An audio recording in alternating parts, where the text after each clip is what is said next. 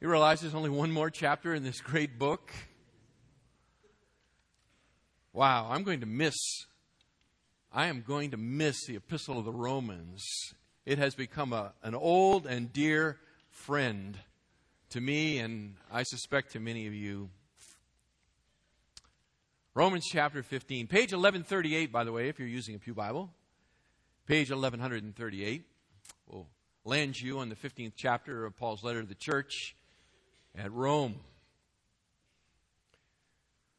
The month is October. October is a special month because in the month of October, the Nobel Foundation awards their annual Nobel Peace Prize, or prizes actually. And they're awarded to individuals who, in the opinion of the foundation, have made the greatest contribution to humanity in this prior year. It's interesting because the money behind those prizes comes from an endowment that's over 100 years old. It came from the estate of one Alfred Nobel, who is, among other things, the inventor of dynamite. The inventor of dynamite. Nobel invented dynamite in the 1860s. It was an amazing invention because what he, what, it, what he did was take nitroglycerin, a very powerful explosive that's exceedingly unstable and dangerous, and he figured out if you combined it with diatomaceous earth, yeah, the same stuff in your pool filter, that it could become a stabilized or, or more stabilized compound and was thus available for industrial use. In the providence of God, it really was quite an amazing invention. Because at the end of the 19th century and into the early 20th century are all the great building projects, many of which require the excavation of tremendous amounts of earth. In fact, in 1914, the Panama Canal opened. And it would not have been possible without the invention of Alfred Nobel and the use of dynamite. Although dynamite is more stable than nitroglycerin, it is still not a safe compound. There were a lot of industrial accidents that occurred using dynamite. Later inventions of more powerful and more stable explosives like TNT have moved dynamite off to the side, and it's not used anymore in industrial projects, certainly not in the Western world. Why do I tell you about dynamite? I, it's interesting, I suppose, but why do I tell you about dynamite?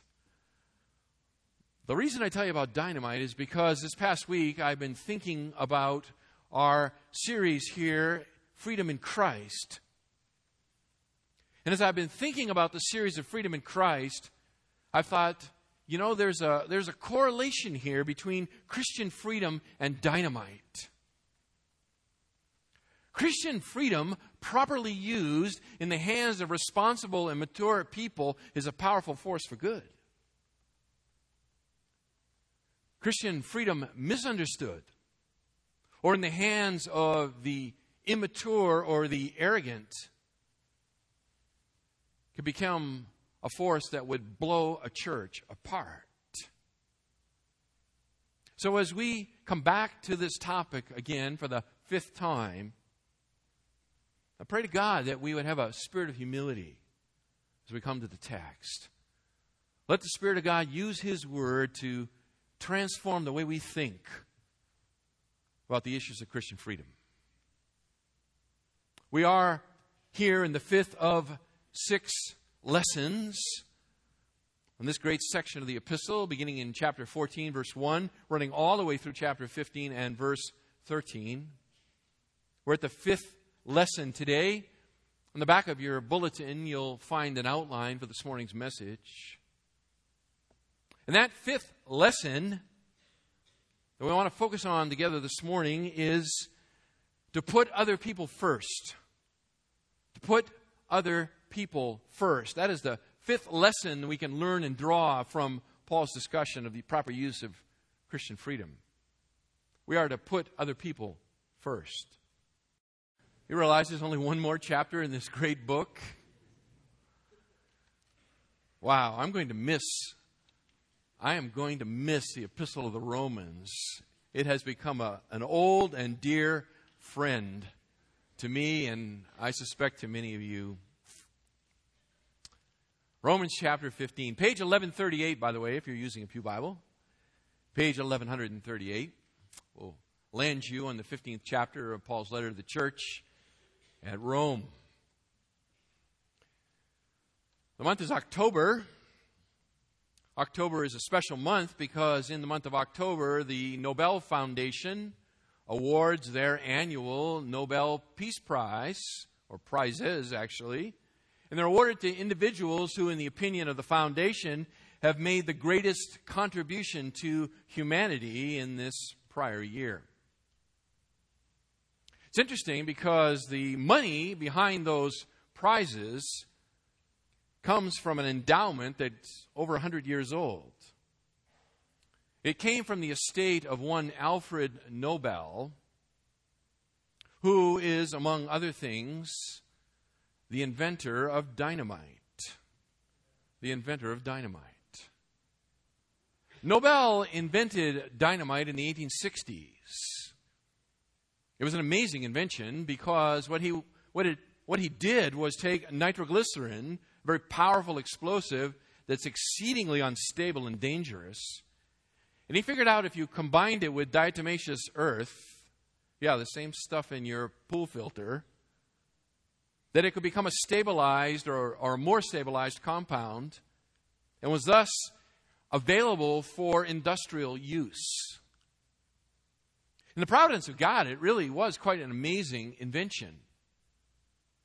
Because the end of the 19th century and into the early 20th century are all the great building projects, many of which require the excavation of tremendous amounts of earth. In fact, in 1914, the Panama Canal opened.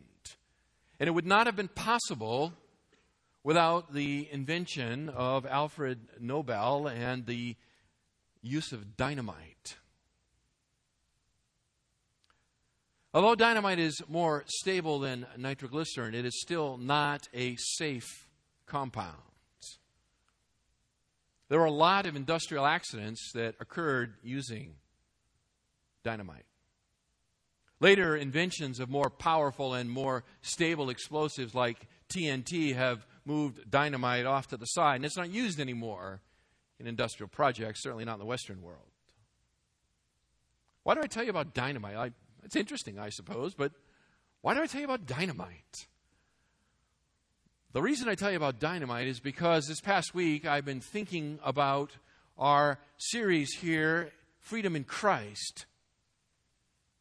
And as I've been thinking about the series of Freedom in Christ, I've thought, you know, there's a, there's a correlation here between Christian freedom and dynamite. Christian freedom, properly used in the hands of responsible and mature people, is a powerful force for good. Christian freedom misunderstood, or in the hands of the immature or the arrogant, can become a force that would blow a church apart. So, as we come back to this topic again for the fifth time, I pray to God that we would have a spirit of humility as we come to the text. Let the Spirit of God use His Word to transform the way we think about the issues of Christian freedom. We are here in the fifth of six lessons on this great section of the epistle, beginning in chapter 14, verse 1, running all the way through chapter 15 and verse 13. We're at the fifth lesson today. On the back of your bulletin, you'll find an outline for this morning's message. And that fifth lesson that we want to focus on together this morning is to put other people first. To put other people first. That is the fifth lesson we can learn and draw from Paul's discussion of the proper use of Christian freedom. We are to put other people first. Let me read the text for you, beginning in verse 1. Paul says, Now we who are strong ought to bear the weaknesses of those without strength and not just please ourselves. Let each of us please his neighbor for his good to his edification. For even Christ did not please himself, but as it is written, the reproaches of those who reproached you fell upon me. For whatever was written in earlier times was written for our instruction, that through perseverance and the encouragement of the Scriptures, we might have hope. Now may the God who gives perseverance and encouragement grant you to be of the same mind with one another according to Christ Jesus, that with one accord you may with one voice glorify the God and Father of our Lord Jesus Christ. Putting other people first. Putting other people first. You know the first question recorded in the scriptures on the lips of man is Am I my brother's keeper? Interesting, huh? The very first question recorded in the scriptures on the lips of man Am I my brother's keeper? Of course, the answer then, as the answer today, is what? Yes, you are. Yes, you are.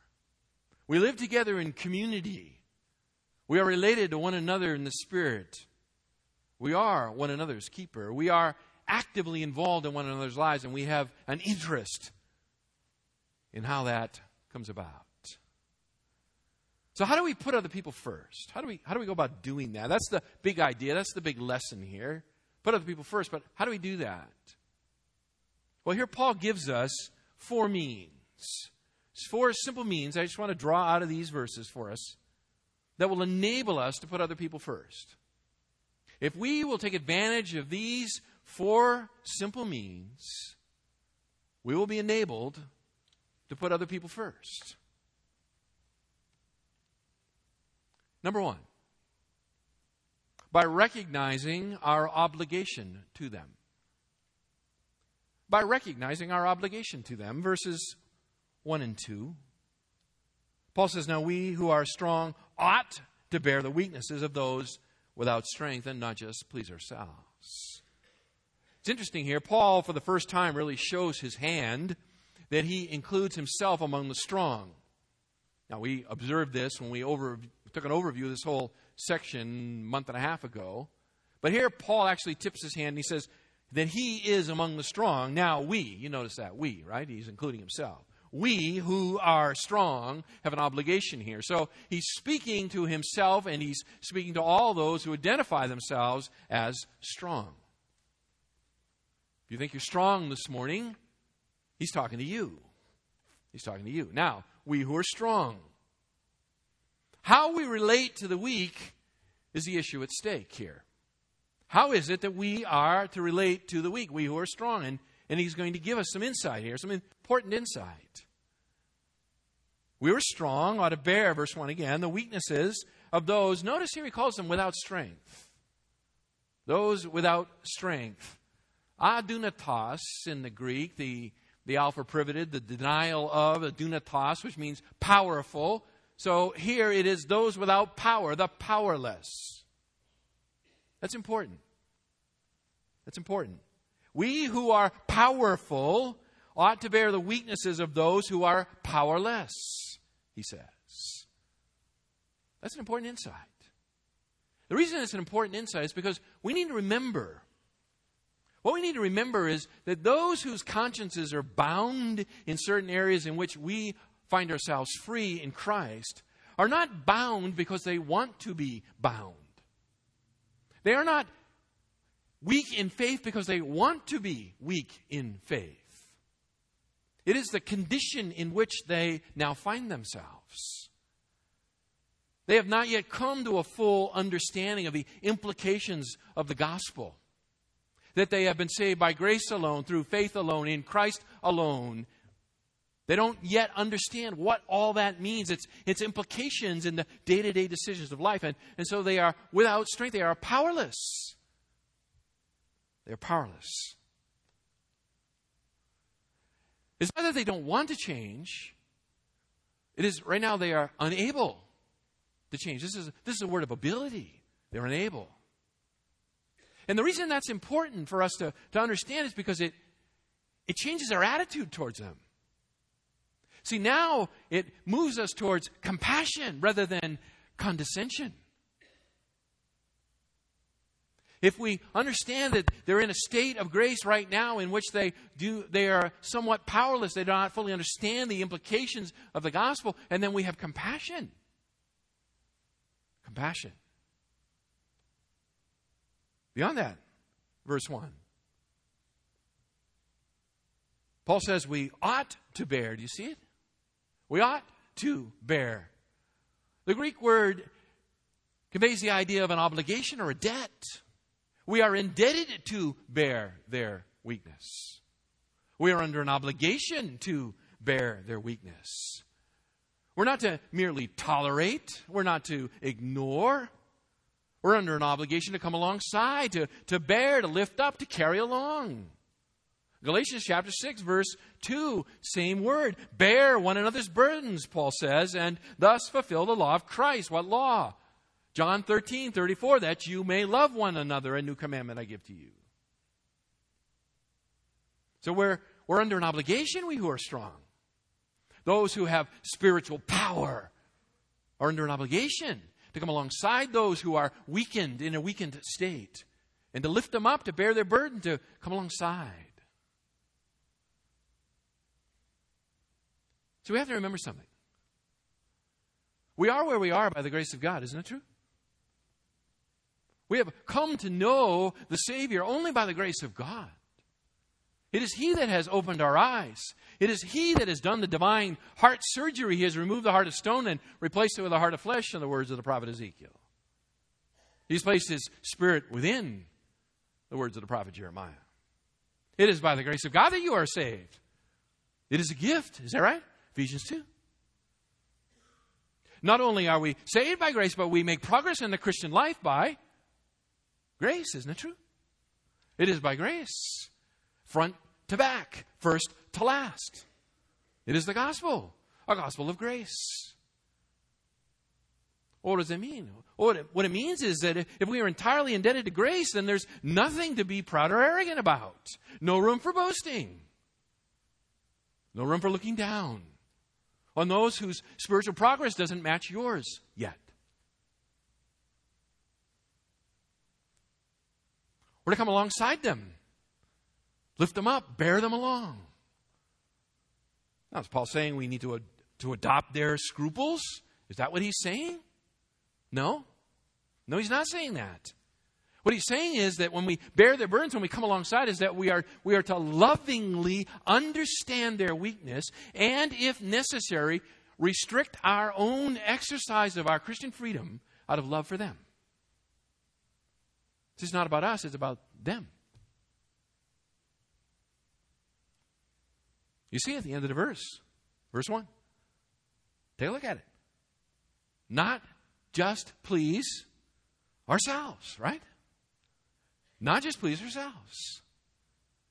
This is what, what it means to bear one another's burdens in this context, to come alongside a weaker brother in this context. Not just please ourselves. It means that we just because we can do something doesn't mean we should do something. Just because we have freedom in a certain area, Christian liberty, doesn't mean we necessarily have to exercise that freedom that we have in Christ. See, if it's all about me, then it's all about my freedoms, and it's all about doing whatever it is that I can do. I'm free in Christ. Don't talk to me about it. I can do this if I want to. That's completely the opposite. That's dynamite, by the way, that blows up congregations. It's the restriction of our freedom out of love. A couple of weeks ago, pulled up to a traffic light. My 1990 Honda Accord, four cylinder, five speed manual transmission. with a brand new clutch. It's a nice car. More than 200,000 miles on that baby.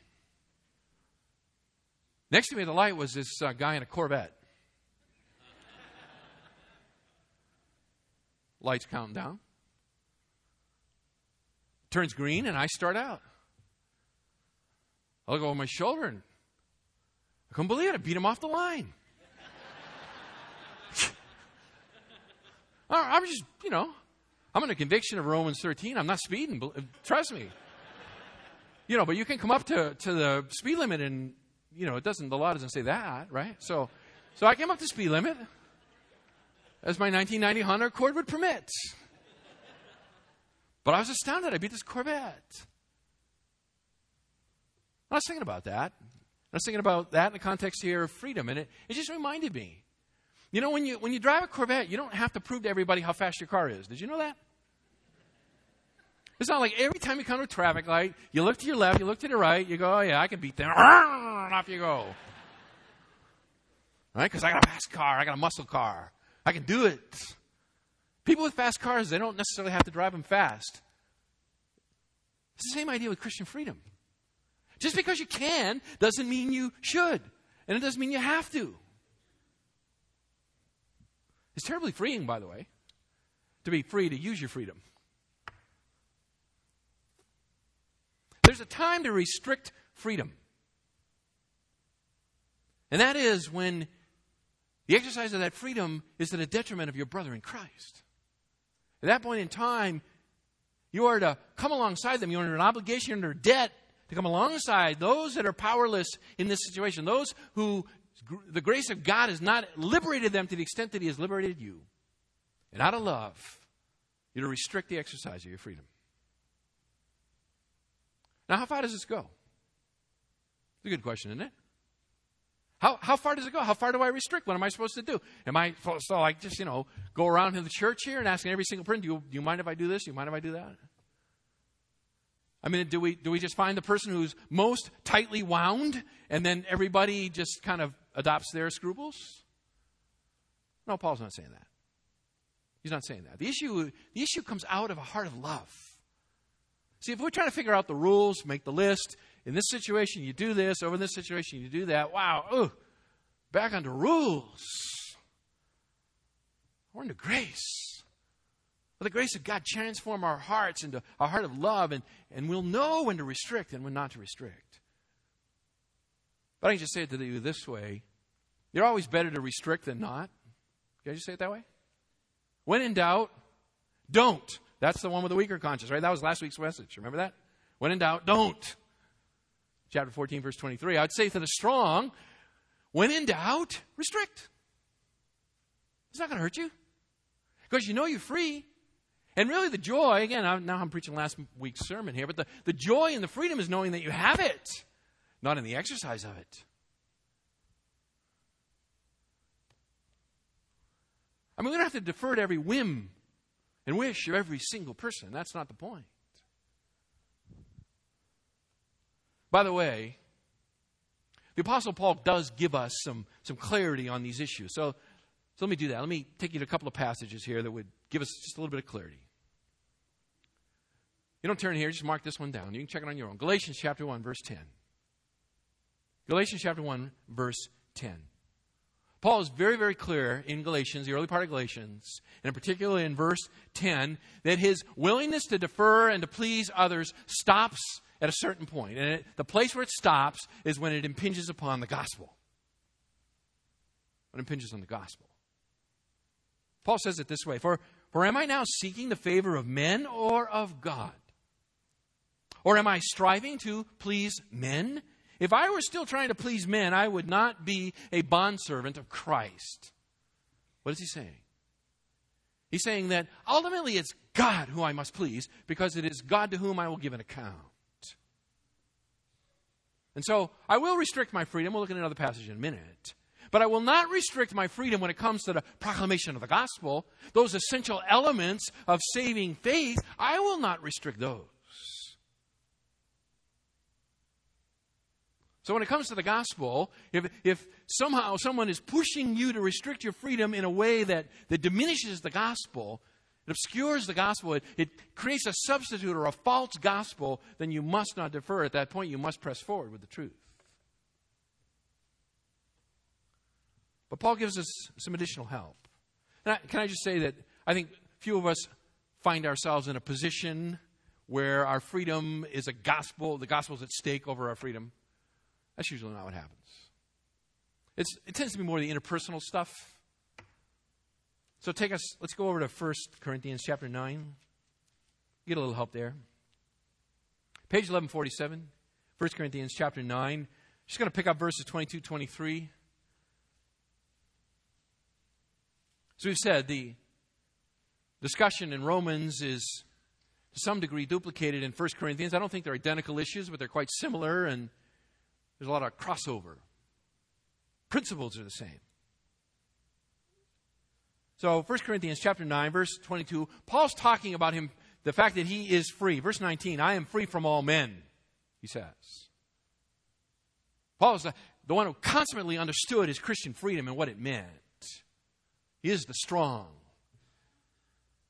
But notice verse 22, 23. He says, To the weak, and, and now we're, we're using identical language. We're talking about the same situation, brothers and sisters here. To the weak I became weak, that I might win the weak. I become all things to all men, that I may by all means save some. And I do all things for the sake of the gospel, that I may become a fellow partaker of it. The weak, those whose consciences are bound by religious scruples. Particularly in the context here, Jewish people still feeling the weight of the Mosaic food regulations and obligations. Paul says, To them, I'll restrict my freedom. If it means never eating meat again in order to win them to Christ and to, and to disciple them to maturity in Christ, I will stop eating meat. No more pork chops for me. Among the Gentiles, let's do it. So Paul says he will restrict himself to please others for the sake of the gospel. For the sake of the gospel.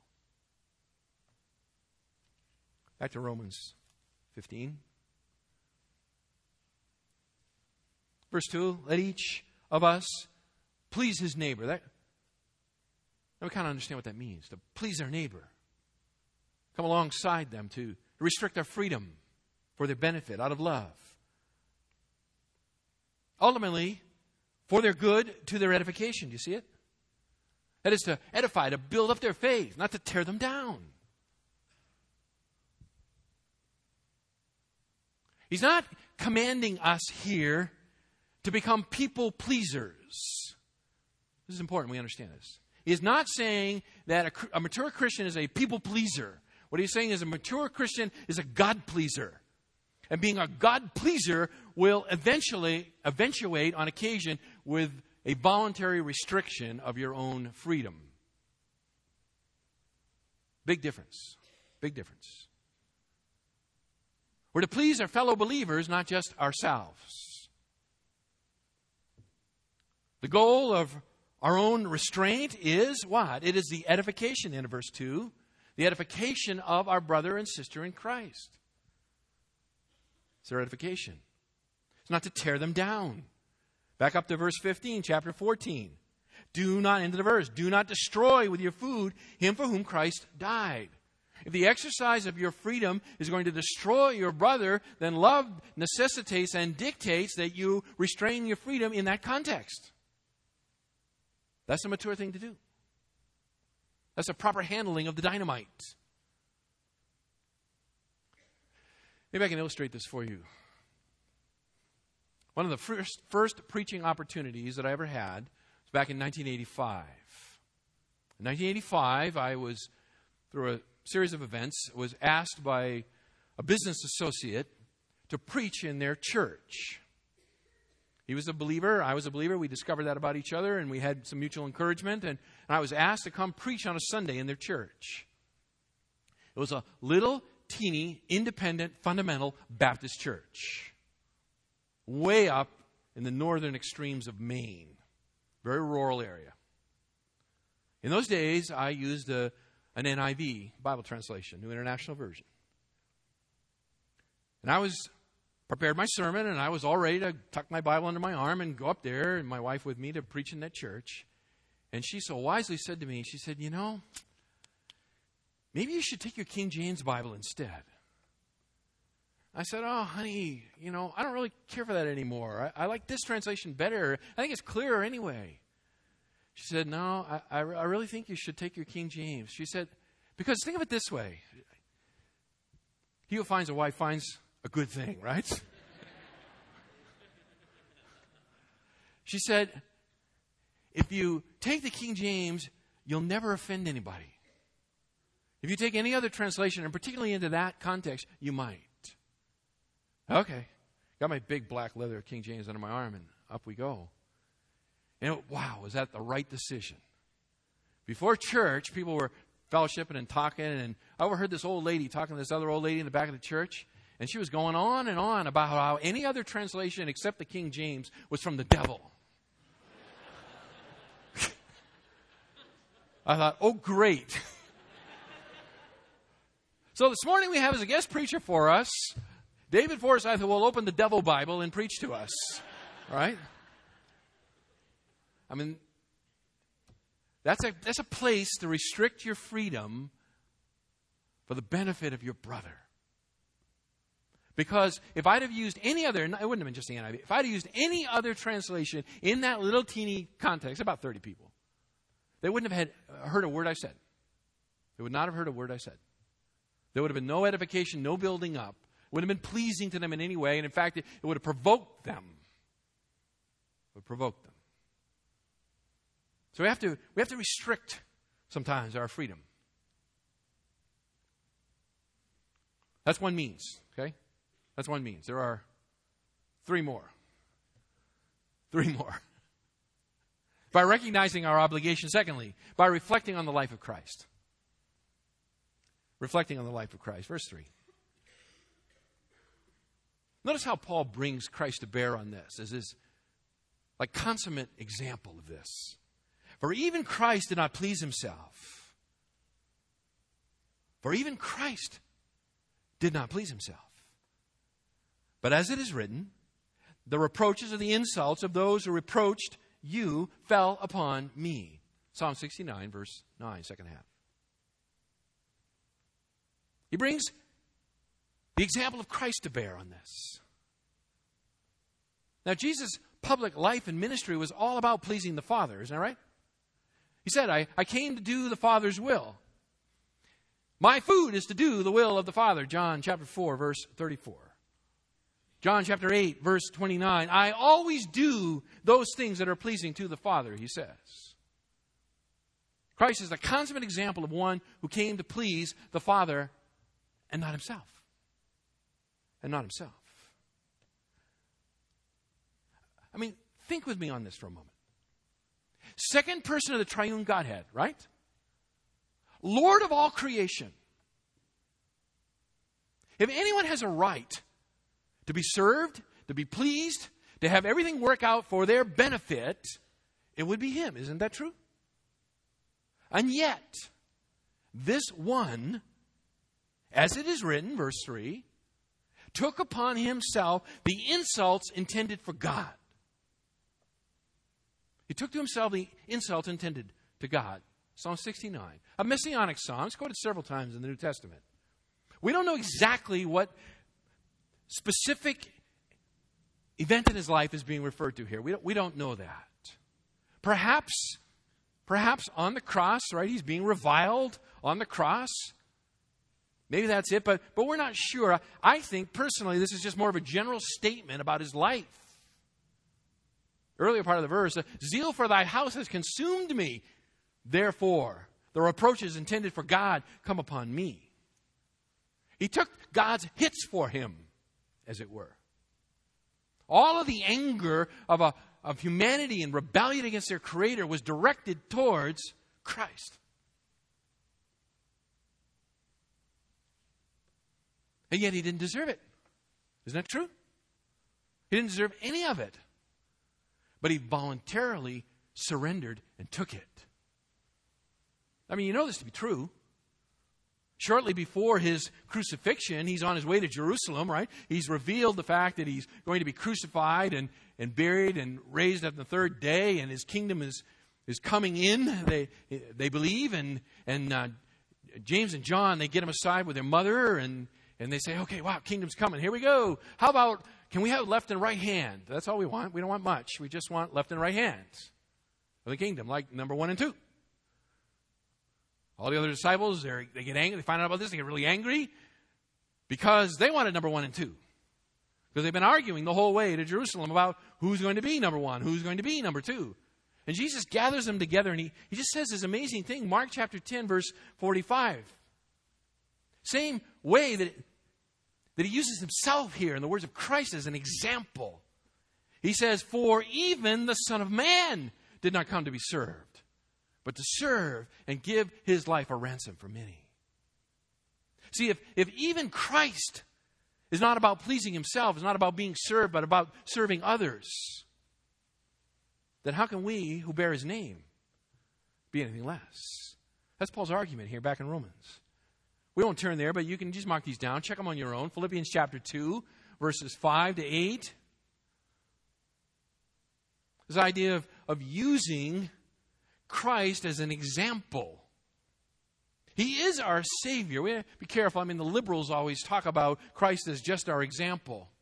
And they, they get off track. They forget the fact that He is not just our moral example, He is our Savior. He is our substitutionary atonement.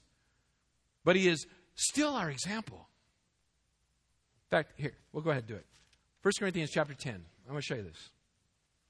1 Corinthians chapter 10, into the end of the chapter, verse 31. Page 1148. We have to, we have to hold on to these twin, these twin ideas. Christ is our Savior, He's also our example. The New Testament's not afraid to use Him that way. 1 Corinthians chapter 10, verse 31. This is autobiog- autobiographical out of the life of the Apostle Paul. Verse 31. Whether then you eat or drink or whatever you do, what? Do all of the glory of God. Verse 32, we're not done yet. Give no offense either to Jews or to Greeks or to the church of God, just as I also please all men in all things, not seeking my own profit, but the profit of the many, that they may be saved. Be imitators of me, just as I also am of Christ. Bad chapter break. Bad chapter break. What Paul says is Listen, I am imitating Christ when I restrict my freedom for the proclamation of the gospel, for the unity of the body. I'm imitating Christ. Romans 15, verse 3.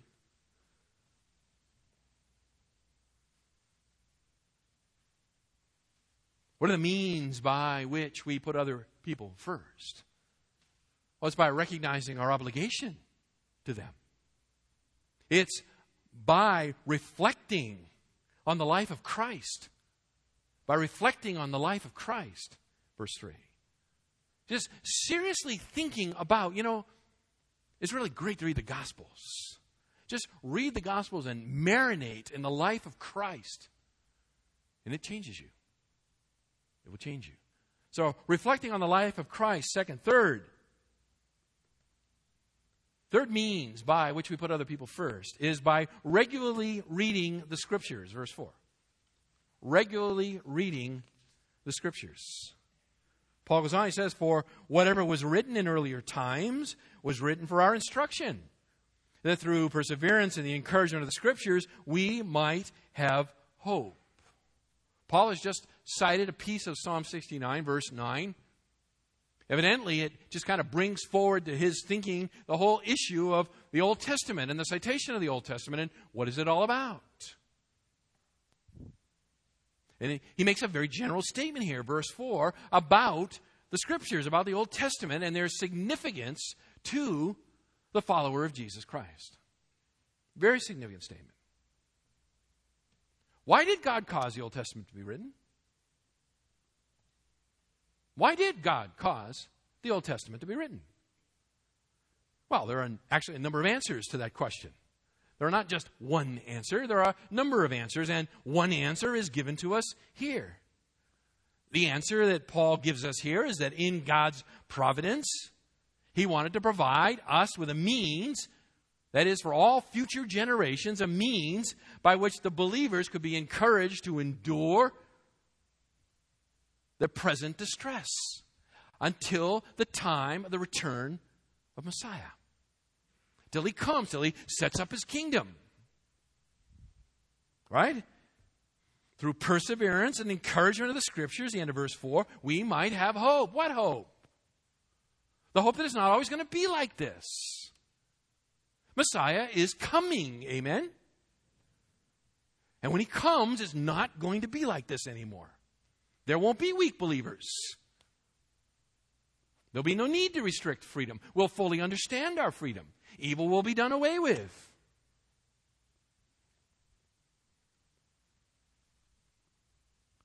I think back to Genesis chapter 3, verse 15. Why was that written down? Why do we get Genesis 3:15? Why was that recorded? He shall bruise you on the head and you shall bruise him on the heel. The very first inkling of the Messiah, right? It's not going to always be messed up. Satan is powerful, but he will not always reign. He will be crushed by the coming one. When we read these things, we're given perseverance, we're given encouragement, we're given hope. Helps us hang on.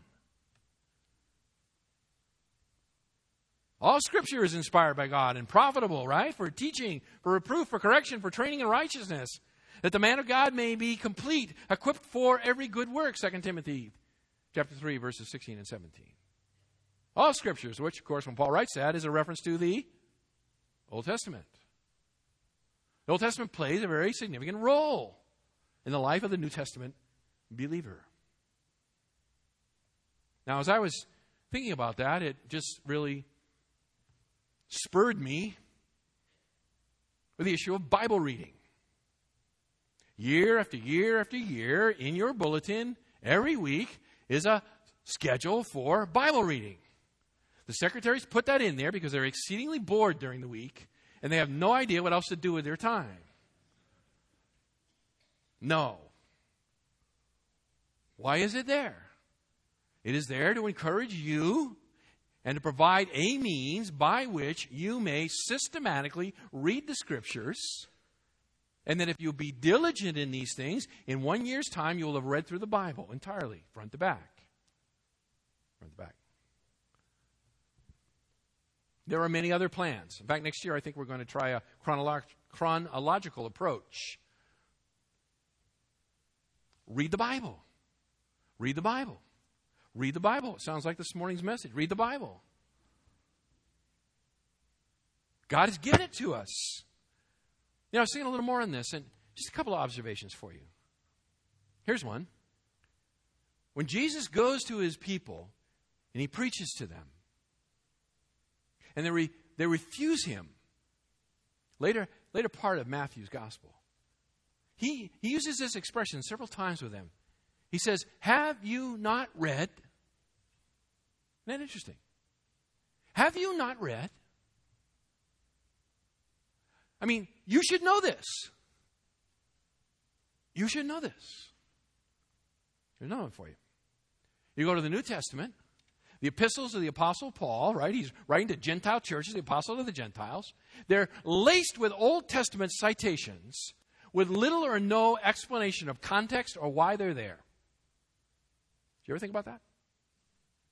He's not writing to Jewish believers, he's writing to Gentiles.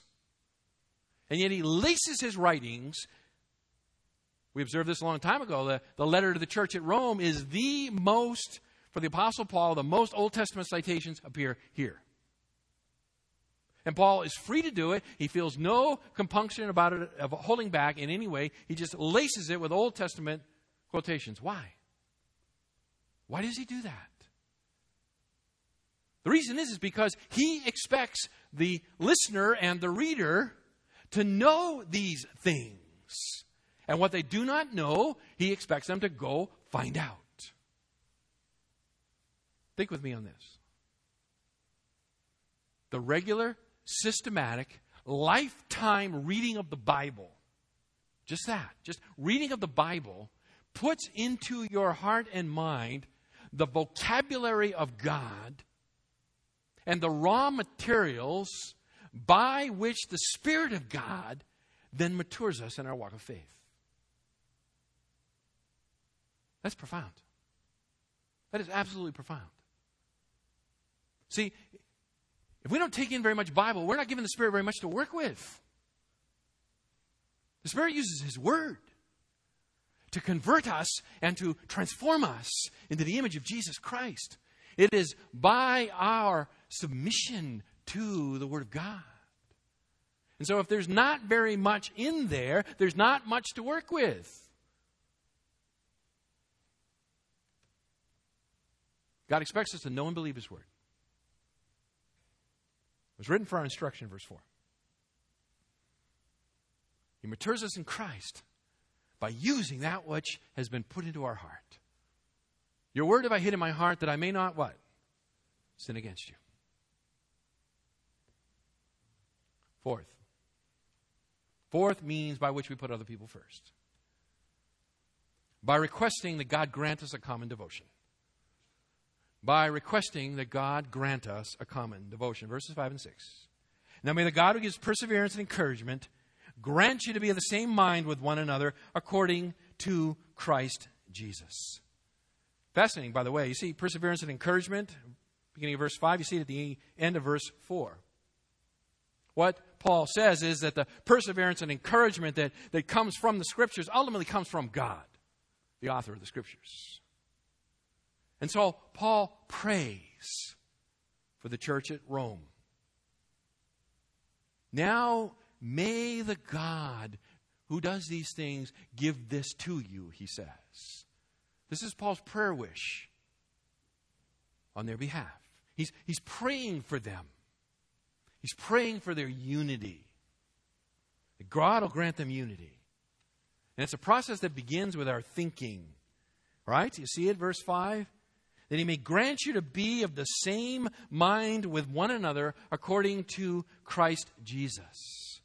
Now, when he prays to be of one mind, he, he's not praying that we all think exactly alike, like little cookie cutter Christians, little tin soldiers. I mean, he's gone on and on about this, right? Be persuaded in your own heart before God. You'll give an account at the Bema Seat judgment of Christ. It's not that we all come to the exact same opinion. That's not his point.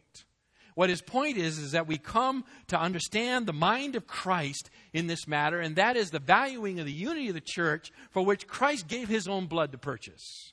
And that we value one another as image bearers of God and recreated in Christ, that we willingly will restrict ourselves for the benefit of someone else. That's what it means to be of the same mind. To be of the same mind.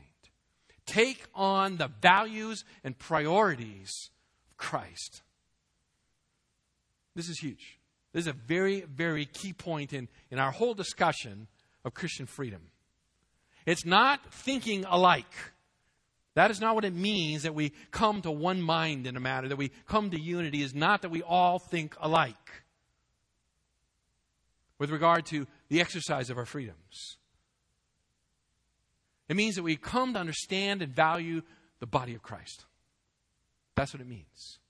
We come to understand and value the body of Christ, which leads us to lovingly restrict our freedoms for the benefit of one another.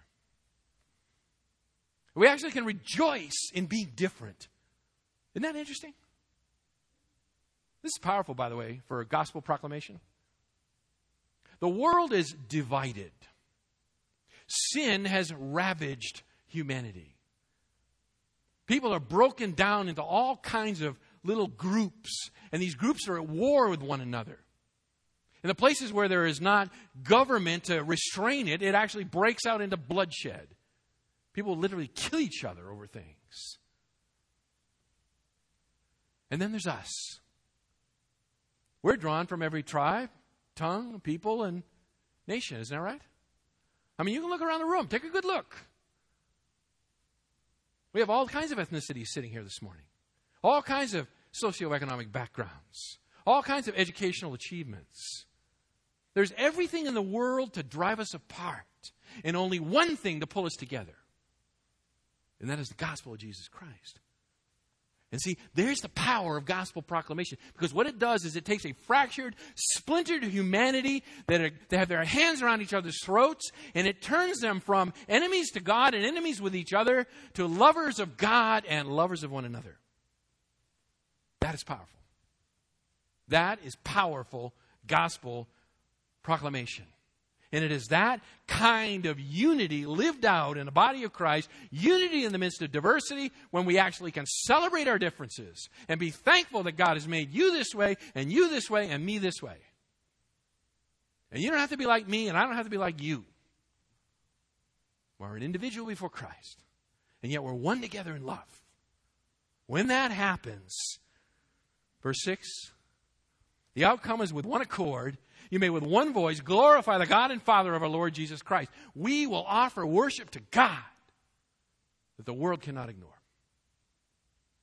One accord, one voice, singing our praises and glory to God.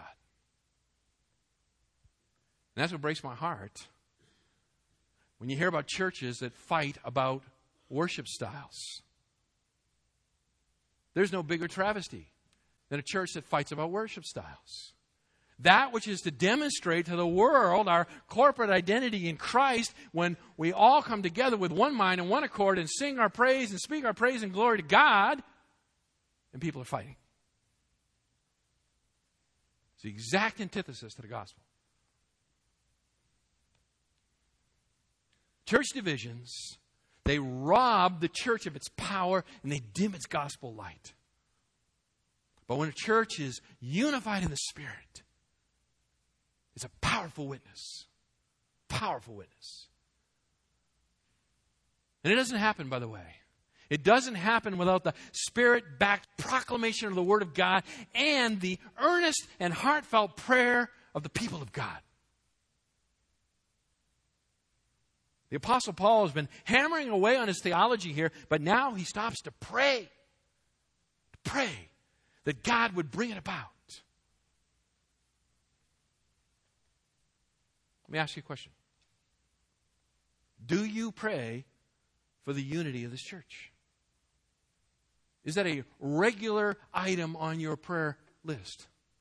Do you beseech the God of glory to pour forth His mercy and grace upon us, to enable us to grow in the likeness of Jesus Christ, and to love one another with a supernatural love motivated by the indwelling spirit that allows us to come together in a way that proclaims the truth of Christ to everyone who looks.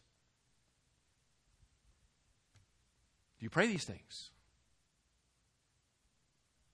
If you don't, why don't you? Why don't you? Will you start now? Maybe this is been kind of off your radar. You haven't really thought about that too much. I urge you. I urge you. Will you join with us in praying earnestly that God would grant us a common devotion to Christ?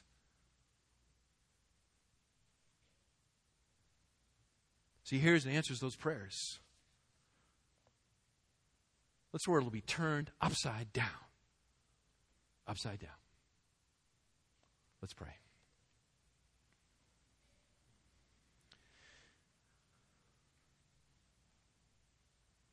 O oh Lord, God of glory,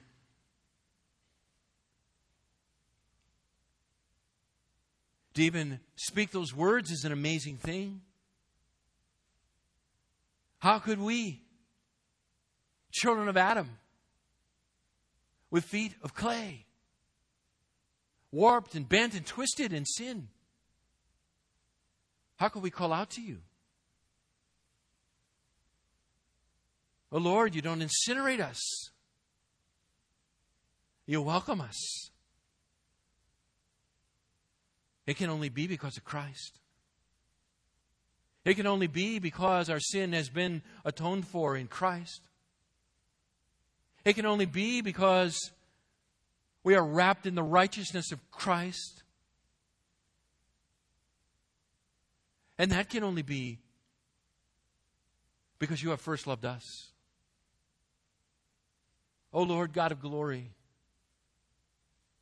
we desire that that glory would be on display through this fellowship. We ask you, we beseech you, we beg you to pour out your mercy upon us. Humble our hearts, O God.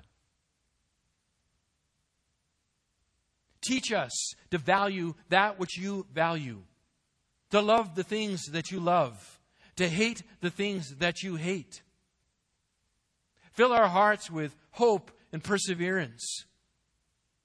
Let us not seek to find our joy here in this broken world, for it cannot be found. The Lord, lift our eyes from the horizon. Let us gaze into the heavenlies. Let us saturate our minds and our hearts and our brains with the Word of God. Let us look upon Christ, our Savior and our example. And may your Spirit transform us.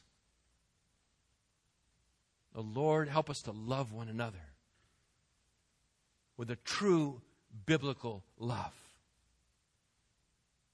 Not for our own blessing and benefit, but that the world, the cosmos, could look on and see sinners who have become saints. We pray these things for Jesus' sake. Amen.